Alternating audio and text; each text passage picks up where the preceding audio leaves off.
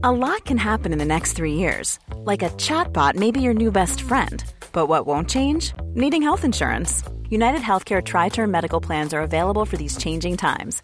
Underwritten by Golden Rule Insurance Company, they offer budget friendly, flexible coverage for people who are in between jobs or missed open enrollment. The plans last nearly three years in some states, with access to a nationwide network of doctors and hospitals. So, for whatever tomorrow brings, United Healthcare Tri Term Medical Plans may be for you. Learn more at uh1.com. Quality sleep is essential. That's why the Sleep Number Smart Bed is designed for your ever evolving sleep needs. Need a bed that's firmer or softer on either side? Helps you sleep at a comfortable temperature? Sleep Number Smart Beds let you individualize your comfort so you sleep better together. JD Power ranks Sleep Number number 1 in customer satisfaction with mattresses purchased in-store. And now, save 50% on the Sleep Number limited edition Smart Bed for a limited time. For JD Power 2023 award information, visit jdpower.com/awards. Only at a Sleep Number store or sleepnumber.com.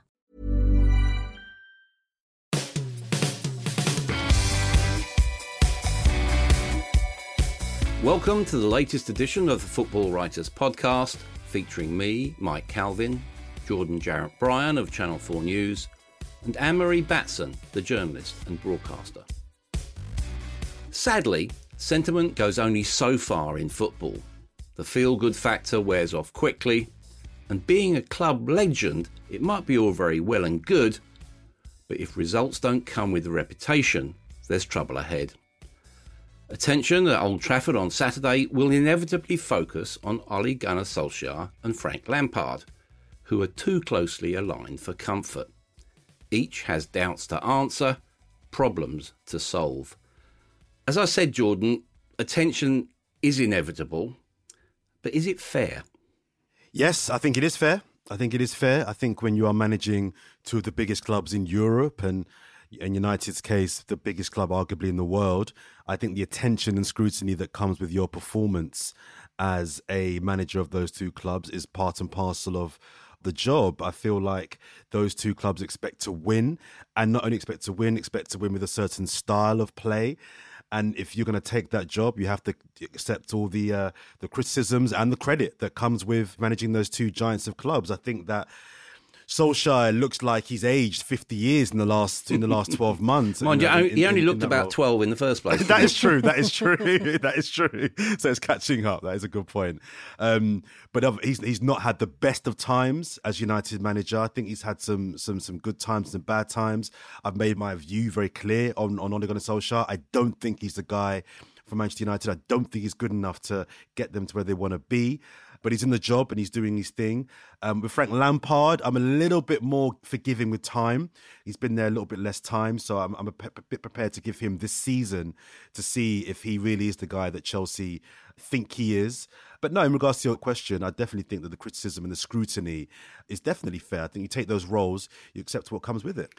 Yeah, so if we did uh, decided, yes, it's fair and it's inevitable that they're going to be judged very publicly, Anne Marie, who do you think's faring best under that microscope?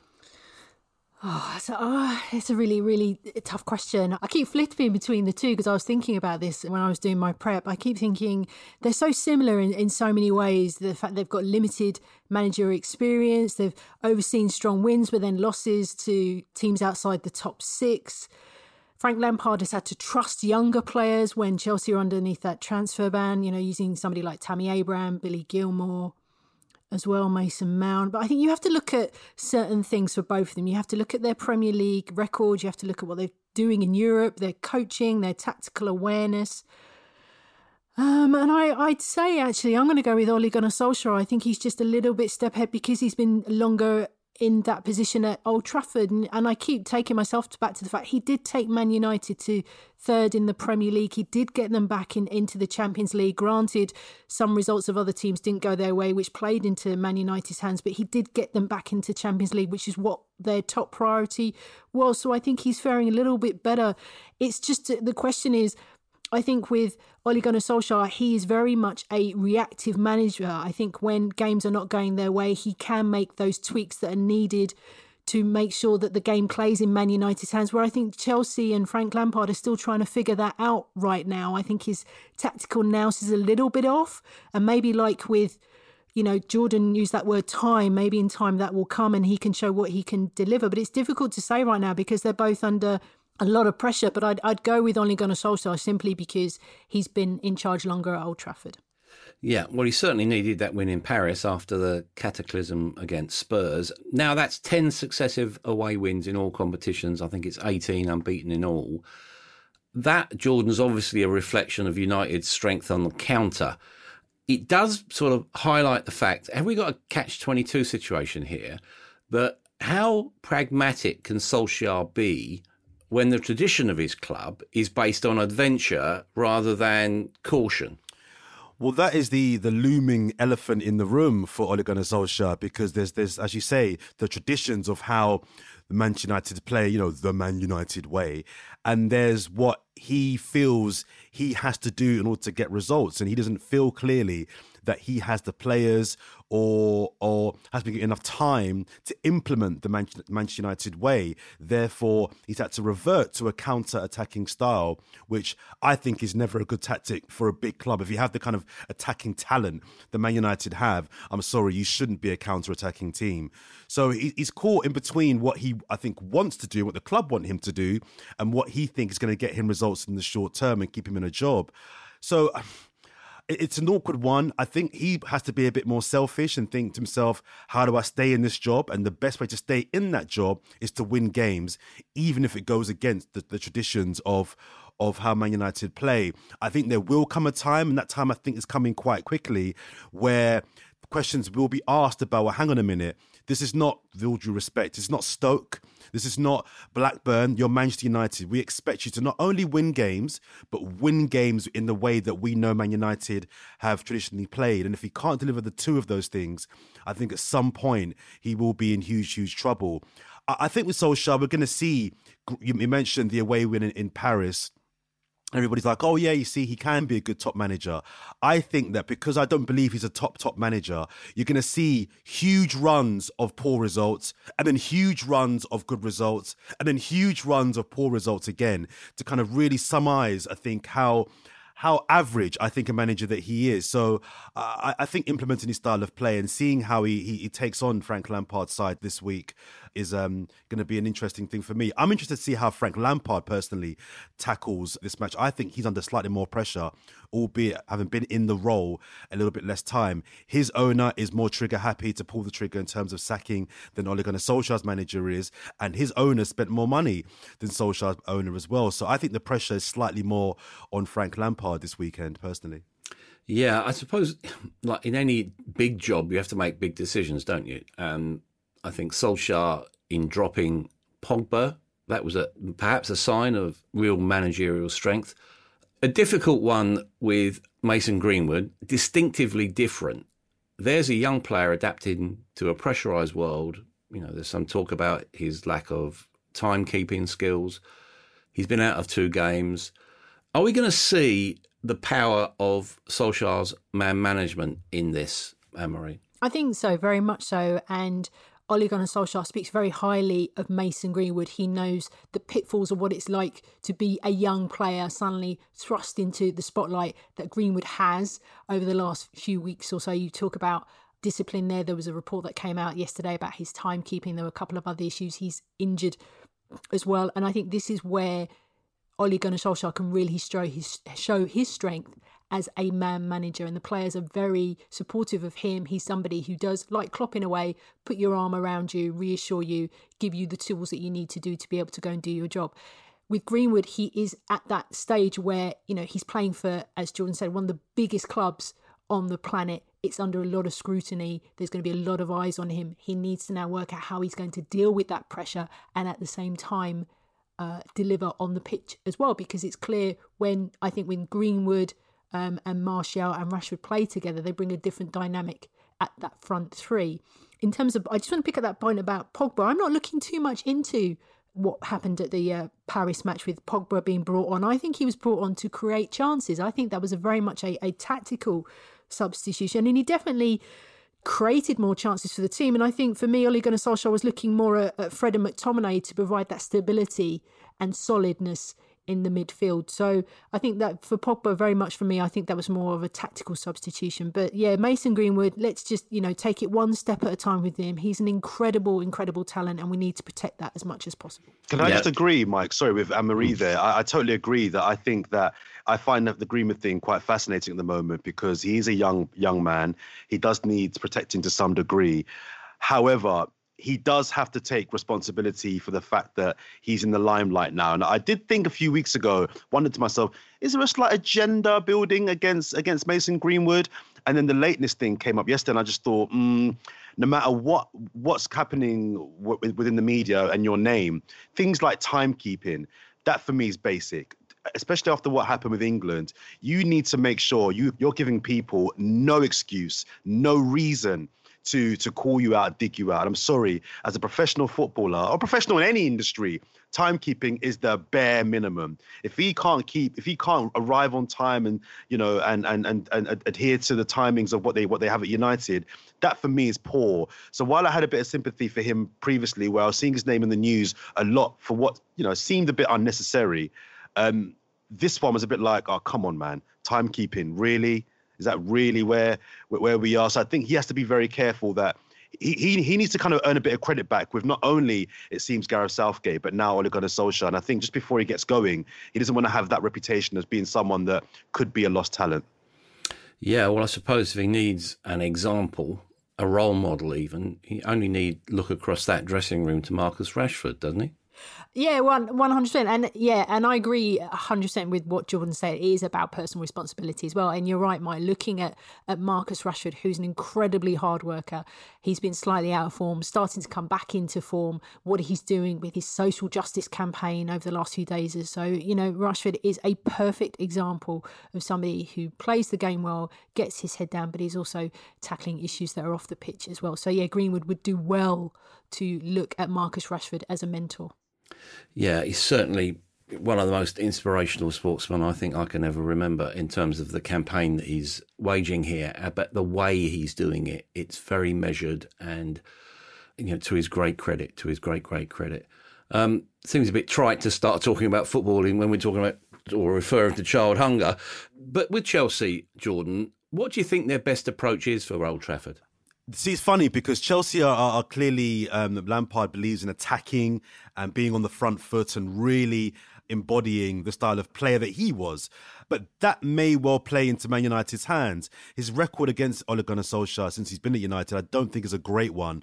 Um, I think Solskjaer has won three of the four games they've played. Um, so he needs to really kind of re- readdress that record. But so it's interesting to see. I'm not so sure if Frank Lampard has the tactical acumen to really set up in a defensive setup that allows him to springboard off of that and really then capitalize on a counter.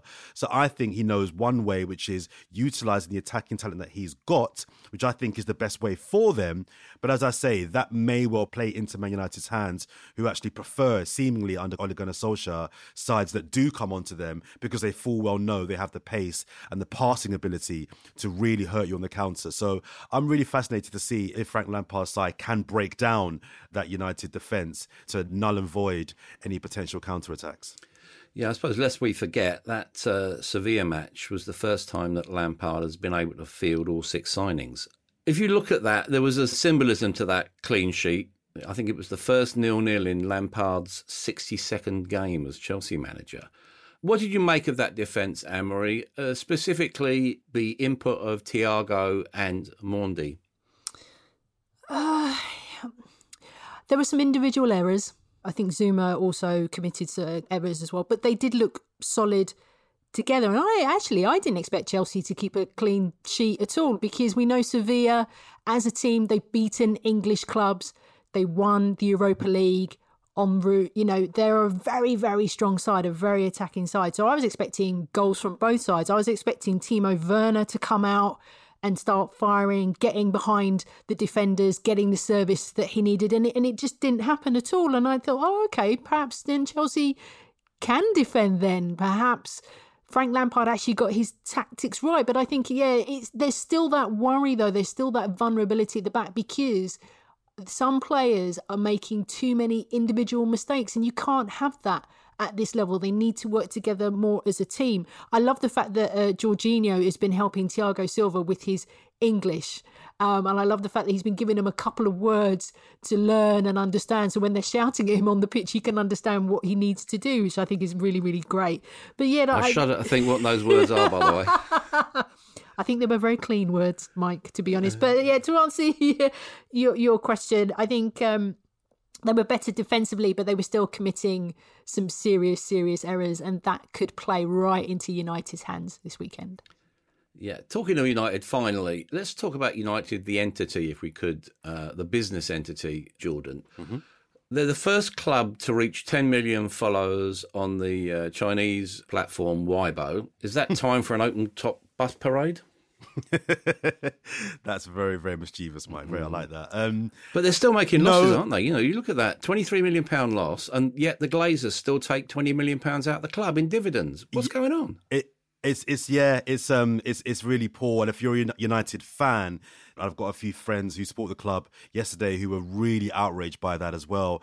I mean, if you look, if you put your business hat on, you could argue if it's your business, you're entitled to take out whatever money you want, and it is their business. But if you're a United fan, that really, really will will look bad. Um, and I think the PR around Man United at the moment, as a, as a club and an entity, as you mentioned, is really poor at the moment. It's not happening for them on the pitch at the moment. They didn't have the transfer window that I, I don't think the fans or the manager would have wanted to have. And then when you hear things like that coming out as well, it just makes you think these guys are not serious about us as a club. But for me, Mike, it just re-emphasizes more than ever that these guys, all they care about is the money. All they're interested in is Man United as a, as a financial cash cow. They're looking at this institution as a way of lining their own pockets. And even when the club is at its worst, they're still taking money out. Are they entitled to? Of course they are. Is it right in this current climate? Not only with, with COVID, but just generally, the club is not doing very well on the pitch. No, I don't think it is. No, no, I wouldn't purport to talk for the owners at Manchester City, uh, but I would imagine that they are obsessed, I would imagine, with the idea of winning the Champions League. Now, they got a, off to a good start last night, beating Porto. They're at West Ham in the BT Sport game on Saturday. One thing struck me watching the Porto game they are missing Kevin De Bruyne, aren't they, Anne-Marie? Yes, yeah, they are missing Kevin De Bruyne. There was that creativity spark that was missing from the match yesterday. But look, we all know that City are going to be going into that game as the favourites against West Ham, despite the good run of results that West Ham have been having. They're going to be brimming with confidence. But this is Manchester City that we are talking about. And Porto, for me, a very much a threatening team, and City are vulnerable at the back. There was no Nathan Ake because he's got a groin injury, which also adds to the injury list with, with Kevin De Bruyne as well.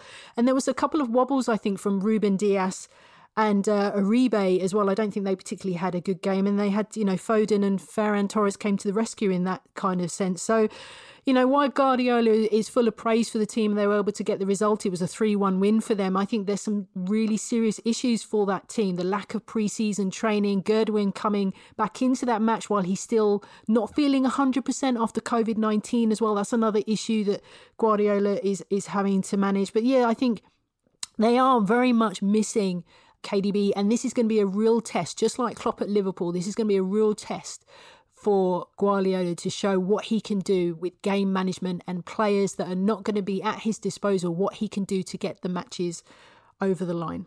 Mm. What about Aguero? His penalty against Porto was his first goal in 231 days, which I must admit that fact took me by surprise. Uh, worth a contract extension, Jordan? Yes, I would give him an extra year only because I think it would be really important for the club to have someone of his stature just around the club while they make a transition to the next striker. Now, whether that next striker is Jesus or not, I don't know. I like Gabriel uh, Jesus. I do like him. Is he the guy that's going to score 25, 30 goals every season and fire you to a Champions League semi final minimum? I'm not sure. I'm not sure. I, am not saying he won't be. I'm not so sure. I personally, if if I'm Manchester City, I'm eyeing up Harry Kane I'm eyeing up Harry Kane for next summer. And it, it, will cost you, of course it will, but I think you can get another five, six, seven years out of Harry Kane at his best. I don't see Spurs winning anything this season domestically or in Europe. So I would be looking to do a deal early now to get him out of Spurs. But I also think having someone like Sergio Aguero around the club, he knows the club, he is one of the senior figures. And the time when I think Fernandinho, I think he will move on next year. In the time when we're still, I think City are still reeling from the lack of leadership from the loss of Vincent Kompany. I think losing another senior figure from the club and in the summer coming, I don't know if that would be a good thing for them. I think they could do with ha- having someone like Sergio Aguero around. And even if you only get 10 to 15 league games out of Aguero next season, it's Sergio Aguero. Do you know what I mean? The guy, if you give him 20 minutes, you know that there's a chance he can score a goal. So I think although his powers are diminishing and his contract, if it's an extension, won't be cheap, I would still have him around the club just for his seniority and the quality that he does still possess. A 70, 70% fit Sergio Aguero for me is still better than most strikers mm. in the Premier League. Yeah, I'd agree with that. What about West Ham, Anne-Marie? Are they learning their lessons about luxury players, you know, I, I, noticed last night that Felipe Anderson is almost already mistrusted uh, by Porto. Uh, they've got Benrahma probably going to make his debut. Bowen has bedded in quite well. What do you make of West Ham at the moment? I'm actually enjoying watching West Ham, and I have. I, it's it's funny for me to say easy, that. I know, I know, I know. For the first time, Watch what you say I know, there. I know, and I'm probably going to take pelters for it. But for the first time in a long time, I'm actually enjoying watching West Ham play, and I think that is because of some of the players that they've brought in and some of the players that they've, they've brought on. And I think what West Ham will want to do is to avoid another Dimitri Payet situation as much as possible in terms of luxury players. They're, you know, West Ham are very renowned for a, a, defensive setup, and I think Declan Rice has been absolutely immense for them in that midfield, playing that central defence midfielder role, and then having Benrahma join the team with his creative flair, with his pace, he can cause defenders all kinds of trouble. He's someone who likes to roam freely. The problem, I think, though, that David Moyes has is that he likes that defensive setup. So where is Benrahma going to sit in that formation? And I was thinking last night perhaps it could be a 3-4-3 because I've mentioned that he likes to roam freely or maybe a 5-4-1. But then what does that mean for uh, Fabio Fornals who's been playing on the left brilliantly? I also think for West Ham, there's a less reliance now on Michail Antonio because I think there was a lot of pressure on his shoulders to deliver goals. And now you've got Benrahma, now you've got Fornals, um, now you've got Jarrod Bowen who can also help get those goals that West Ham are crucially going to need, particularly so early in this season to help them progress up the table. Yeah, I think the tweaks, you know, uh, there was a running joke, wasn't there, that, that, you know, West Ham were winning these matches when David Moyes was at home. He comes back, they go down heavily in the, you know, the first few minutes against Spurs. And then all of a sudden they, they mount that massive comeback and, and it ends 3 all against Spurs. So, yeah, it's it's an interesting one for me for West Ham. I'm interested to see how they're going to play this against City. As I mentioned, they're going to be absolutely brimming with confidence. And let's be honest, this is a nice headache for David Moyes to have. He hasn't had this opportunity to be able to choose a select number of players in his team to push West Ham forward, which I think will bring some relief to West Ham fans. I, am I'm, I'm not all in yet on West Ham personally, um, but I will give them credit. I think credit where credit's due. They've done very well, West Ham, um, this season so far in most of their games. So I will give them credit, but I'm not quite don't quite trust them just yet. But um, let's give them a few more games and see where they are come come nearer Christmas time. Yeah. What about Liverpool, Jordan? You know, important win against Ajax. What do you read into Klopp substituting the entire front three after an hour in Amsterdam? See, when he did that, I, I was in the studio um, at Talksport last night. We were watching, and we were like, "Huh? Why? Why would you do that?" But then I very quickly remembered you have five subs in the Champions League, so it's not as impactful then um, when you've got two additional subs that you can make as well. So my initial response was that that's very, very bit weird.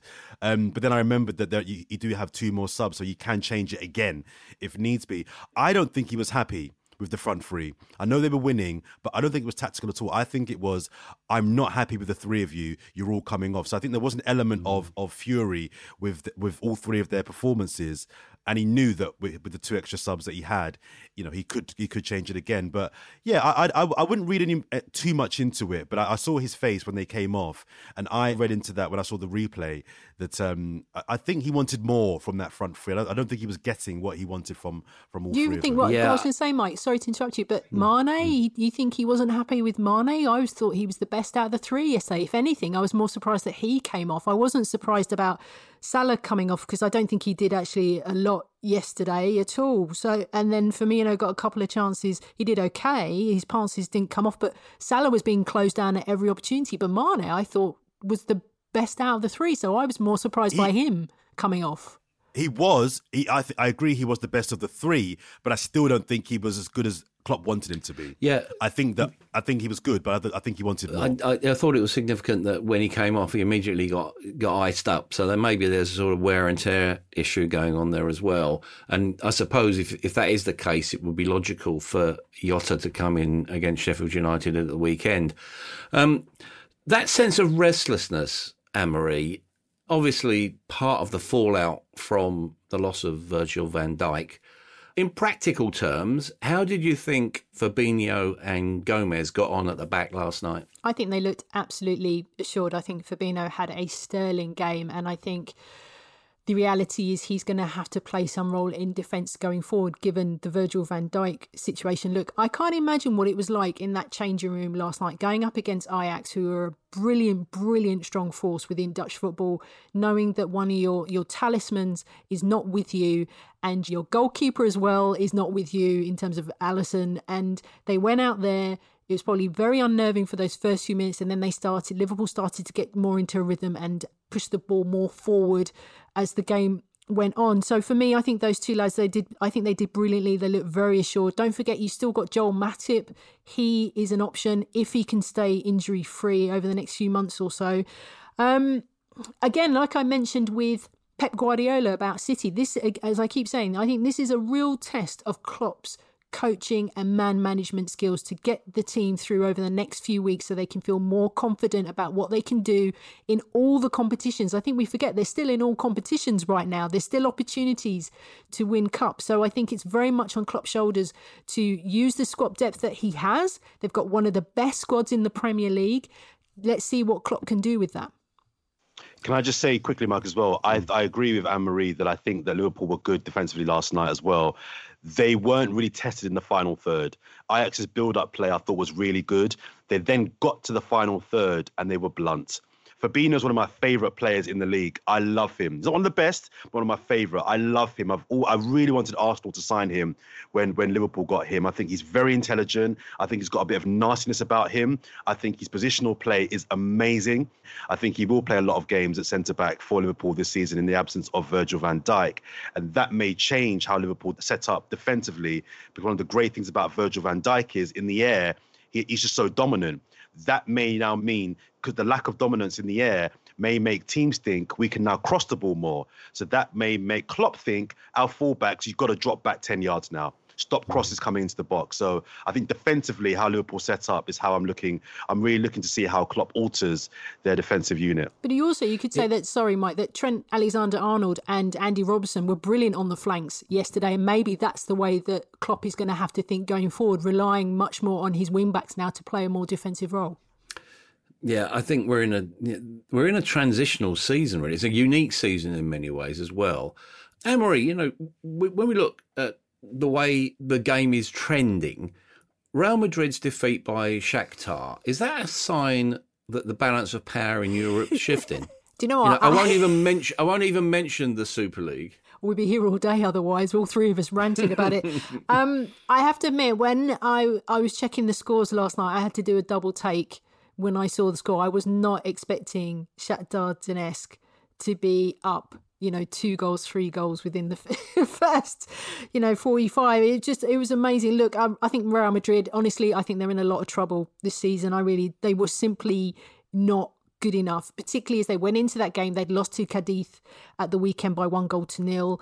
They tried to play a counter attacking style, which did not work off. And I think they underestimated Shakhtar Donetsk as well. I still think we're, we're Real Madrid. We can take on anybody, we can beat anybody. I just think if you go in there with that attitude, you're going to fall. So for me, you know, it was a terrible first half. There was sloppy defending as well. And Shakhtar Donetsk, by the way, went into that game very, very much under strength because of COVID 19 affecting some of their players. They had to rely on some young faces as well. Two names are going to, there was two 21 year olds, and I apologise if I pronounce their names incorrectly. Uh, Kornilenko and Bondar were apparently the stars of that match. And why wouldn't you? You're playing against Real Madrid. You're going to up your level for sure on the world stage. So I think the fact that Shakhtar fielded a weakened team and still were able to walk away from a result is a pure embarrassment for Real Madrid. And I read this morning that uh, Zidane didn't come out for his press conference for at least one hour afterwards. No doubt he was in the changing room using all sorts of expletives and strong words at the team, and rightly so, because they were really, really poor for that match. Yeah, it was interesting, wasn't it? The next, I think they had 10 players who tested positive. I think it was 19 people across the club in total. So they were without seven starters, which tells you a lot. In terms of the best side in Europe, Jordan, need we look any further than Bayern? They absolutely steamrolled Atletico, didn't they? Yes, they really did. Um, and I shouldn't be saying this now, but I'm going to just say because I'm an honest person. Atletico, my tip to win it this year as well. So that's gone out the window very, very early. Um, yeah, I, I mean, Bayern looked like a team that is basically telling the rest of Europe, we are good to go again bring your best because our season hasn't finished in Europe yet. We, are just going to roll on, can, can, carry on, and if you can win, beat anybody, you know, five 0 in the Champions League, you've done you've done very well. But this is Simeone's Atletico Madrid side. They've beaten 5 0, which I think is, is doubly uh, impressive. Um, yeah, they, they look like they can just bring on players at will. Everyone looks hungry. Uh, that you know, everyone's uh, competing for places. Some of the goals they scored, you, you see the third goal, that's a brilliant goal. Oh, the fourth goal's even better. The fifth goal's even better. And it's just like they're just having so much fun. And they seem like the team to beat by, by a country mile. I can't see even a City or Liverpool or Real Madrid at their best getting near to Bayern Munich. So I think injuries permitting, I, I think it's Bayern's to lose once again. Yeah, I, I, think you were getting a little bit carried away there, mate, because I think it was only 4 0. But apart from that. Oh, was it 4? Sorry. Sorry. No, but uh, the point is well, well made and well taken. I suppose at this stage, what I'm going to do is put my feet up on the desk, uh, knowing that I've got two uh, gooners uh, in my company. um, uh, one name, Mesut Ozil, one principle, loyalty. He says it's dead. Do you want to discuss that?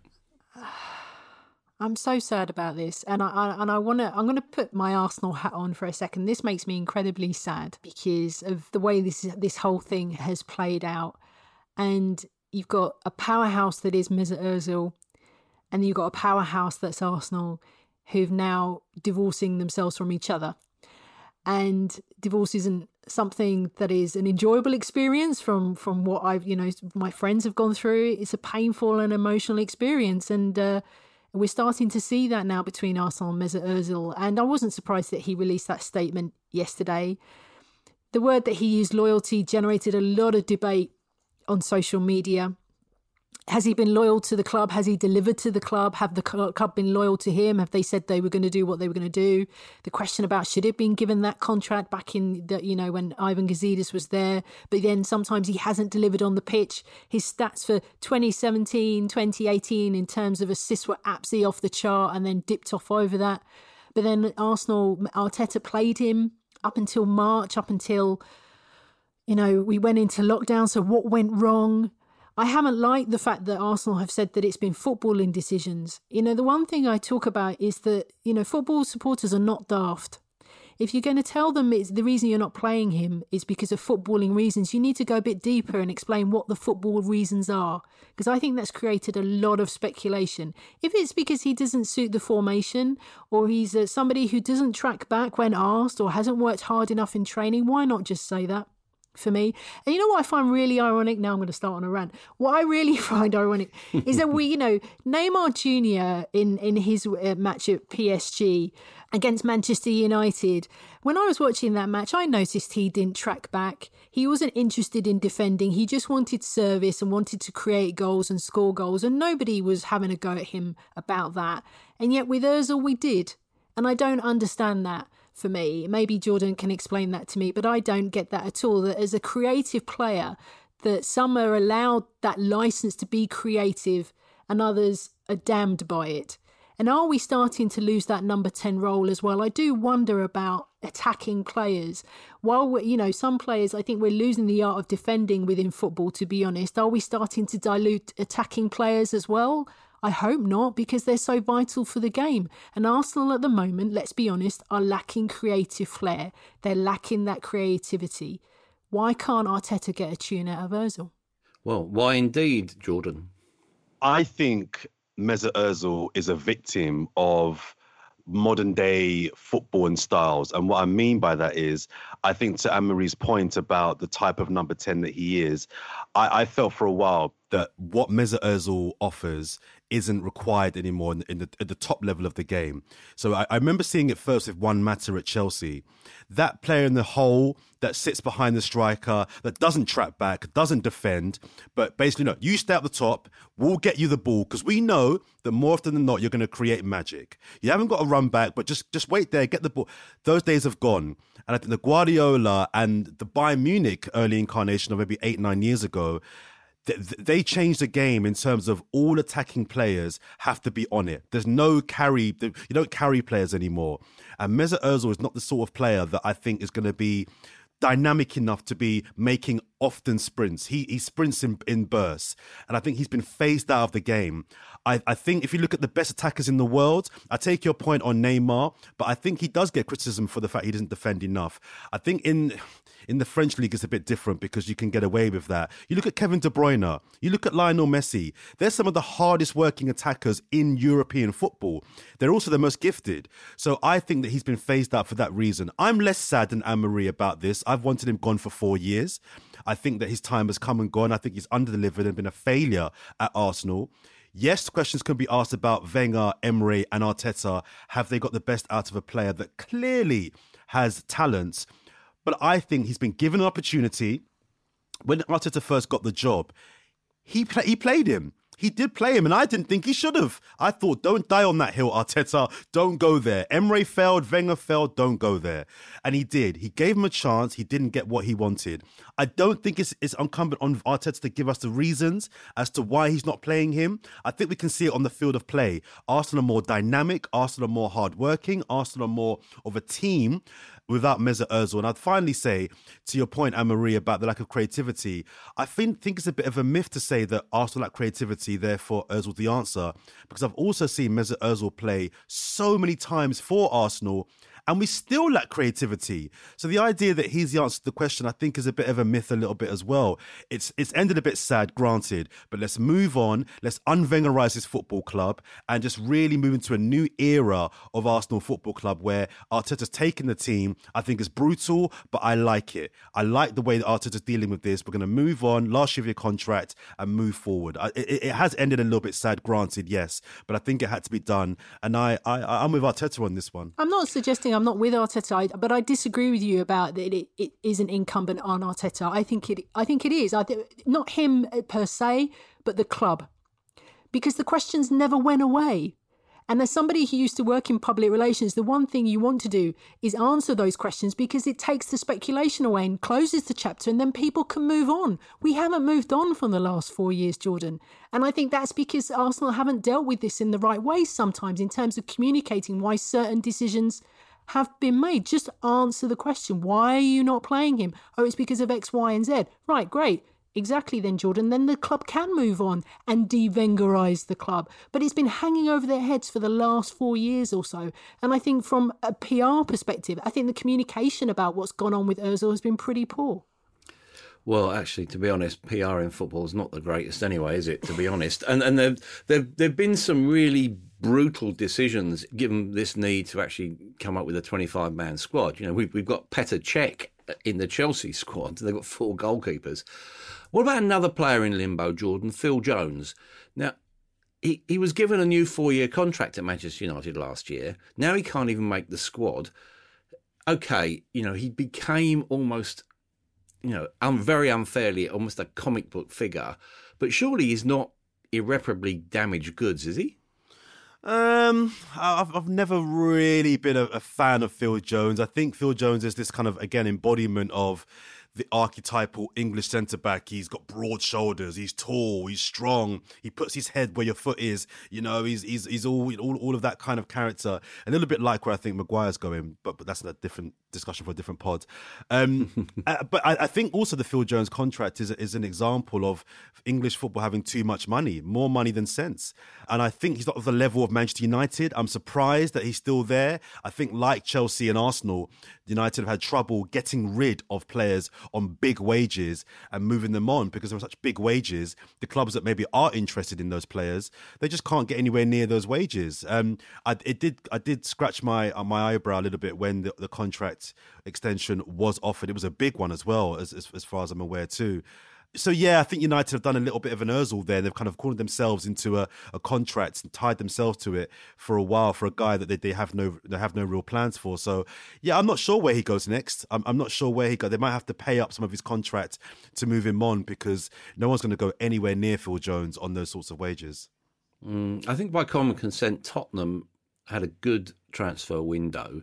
Um, the West Ham performance led to the accusation that they're suddenly Spursy.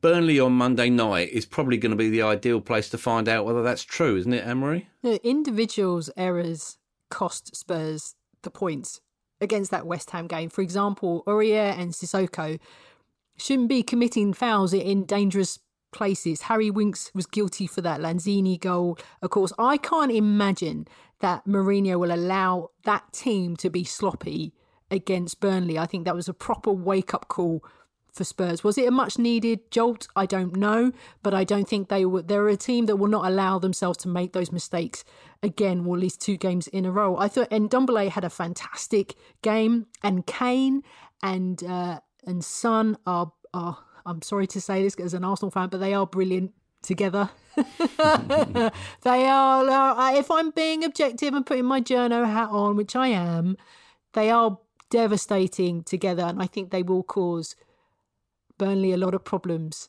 Mm. And Son, Son's been given a new contract as well, hasn't he? So that was overdue. Yeah, yeah, very much so. And he rightly should be paid what he's worth. He's been absolutely brilliant for Spurs, and I think he's appreciated as a player. The fans absolutely love him. I, I enjoy watching him play.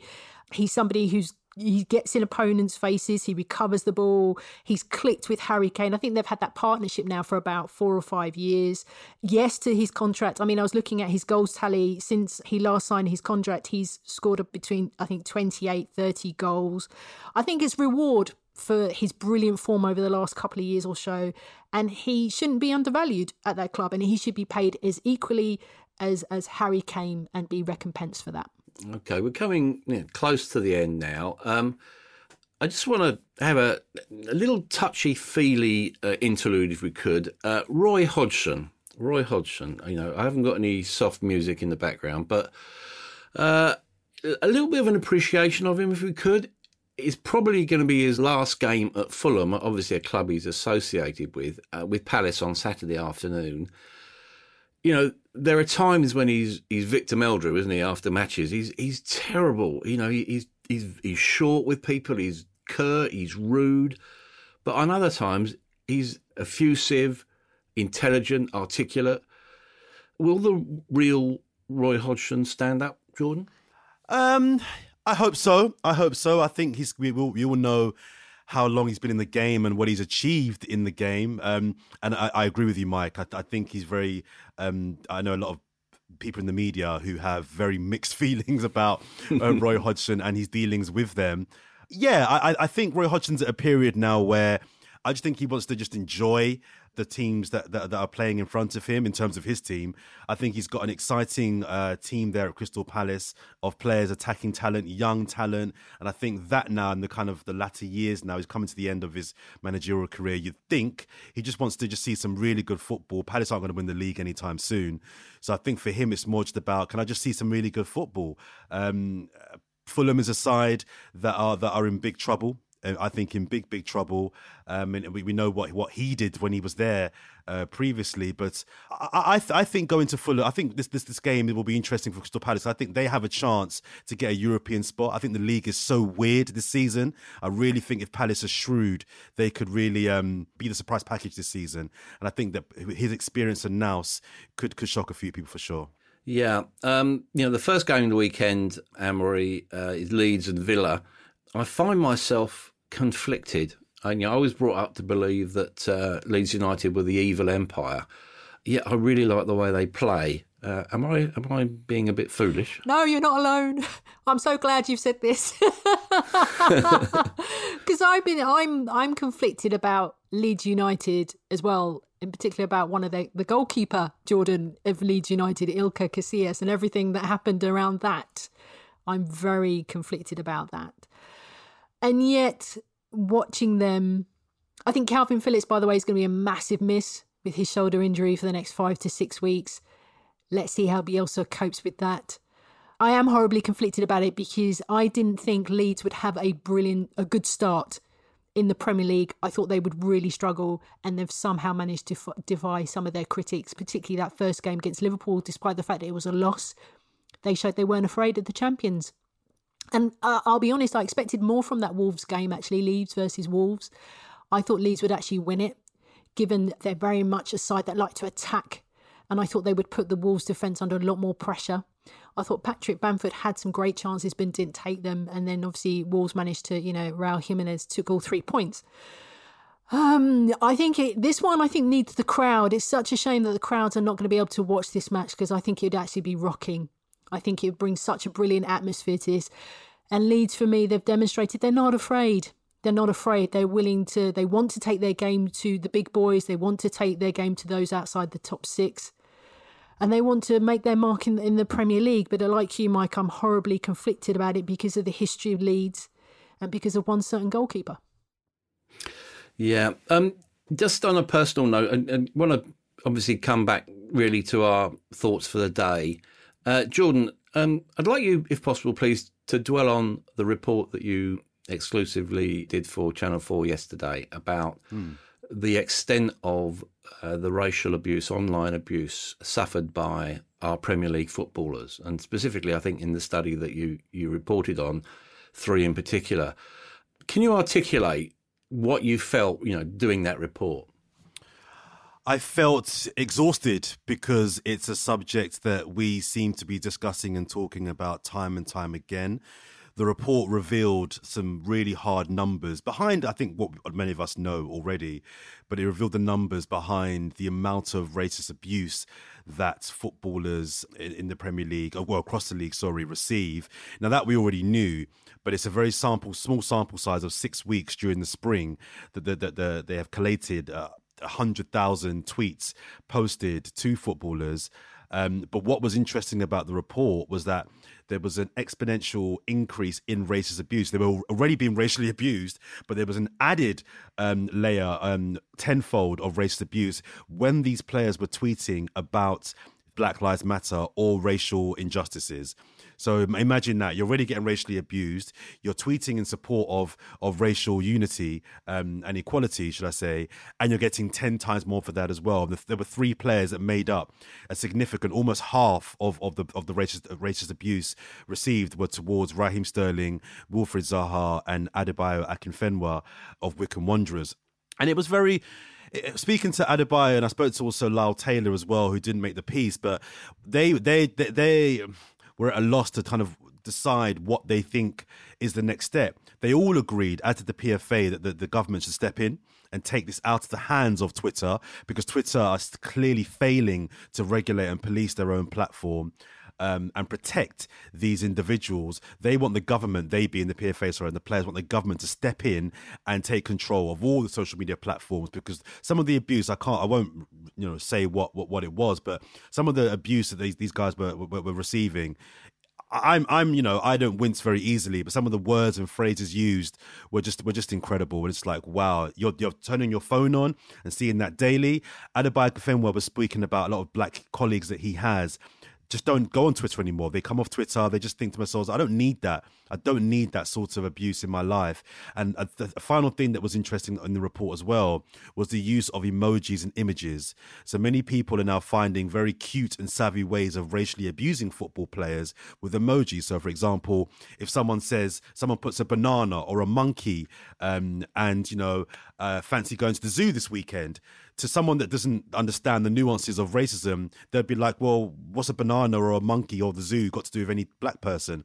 But we all know what that means. We all know what the, the monkey means. So they need to find a way of regulating that as well. So my thought of the day is that uh, until Twitter can be policed better in protecting black people generally, I, I wonder if the sad the sad truth is and the sad reality is that if it's affecting your mental health, just come off Twitter. Just just come off it. And you shouldn't have to, but if it's affecting your mental health and it's affecting you that badly, um, protect your mental health because no one else will. It's it's just appalling. And I like you just can't conceive of actually just turning your phone on and getting that filth thrown at you. Um, Anne-Marie, what would you like to talk about?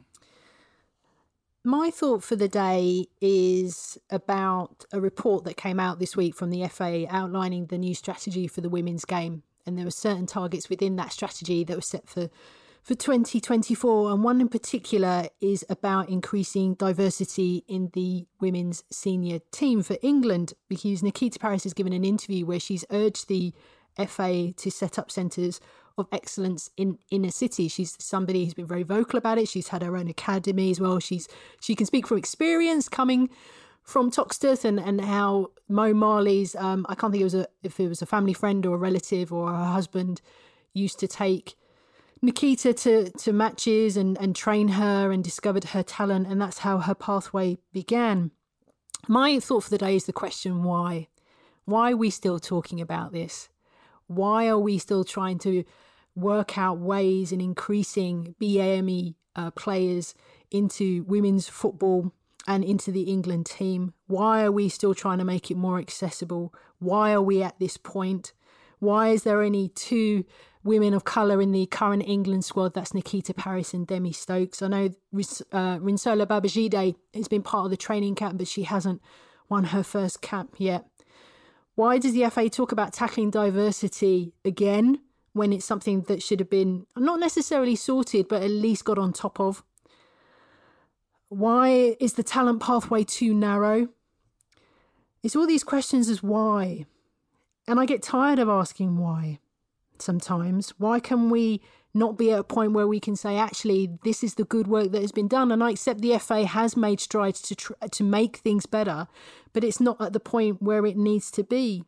And the other question I would ask is, there are some talented players out in the WSL and the Championship. Why doesn't the England coach have a look at them? Perhaps players in the Championship as well to be part of the England setup. There were some names flown around yesterday. What about Lauren James of Manchester United? She's been brilliant for them, but she's currently out injured. Ebony Salmon from the Bristol City as well, possibly her name, but we shouldn't be focusing on names. We should be focusing on making things better. But my question is, why do we need to make things better when they should have been better in the first place? Yeah, well said. Well said. Um, I suppose everyone in football these days wants their pound of flesh or to be more accurate, as many pounds sterling as they can accumulate. It should come as no surprise then that the Republic of Ireland have been drafted in as England's opponents in yet another friendly at Wembley on November the 12th.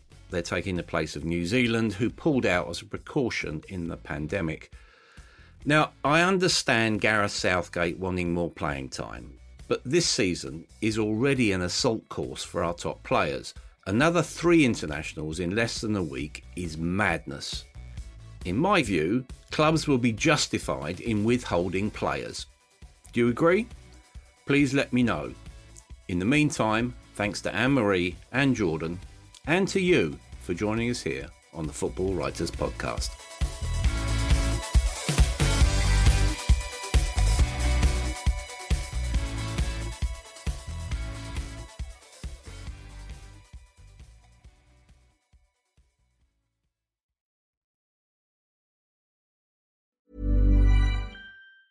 Planning for your next trip? Elevate your travel style with Quince. Quince has all the jet setting essentials you'll want for your next getaway, like European linen, premium luggage options, buttery soft Italian leather bags, and so much more. And it's all priced at 50 to 80% less than similar brands. Plus, Quince only works with factories that use safe and ethical manufacturing practices. Pack your bags with high-quality essentials you'll be wearing for vacations to come with Quince. Go to quince.com slash trip for free shipping and 365-day returns.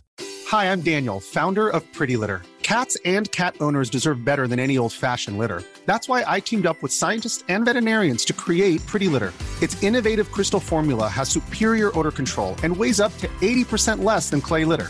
Pretty Litter even monitors health by changing colors to help detect early signs of potential illness. It's the world's smartest kitty litter. Go to prettylitter.com and use code ACAST for 20% off your first order and a free cat toy. Terms and conditions apply. See site for details. When you need mealtime inspiration, it's worth shopping Kroger, where you'll find over 30,000 mouthwatering choices that excite your inner foodie. And no matter what tasty choice you make, you'll enjoy our everyday low prices, plus extra ways to save, like digital coupons worth over $600 each week. You can also save up to $1 off per gallon at the pump with fuel points. More savings and more inspiring flavors make shopping Kroger worth it every time. Kroger, fresh for everyone. Fuel restrictions apply.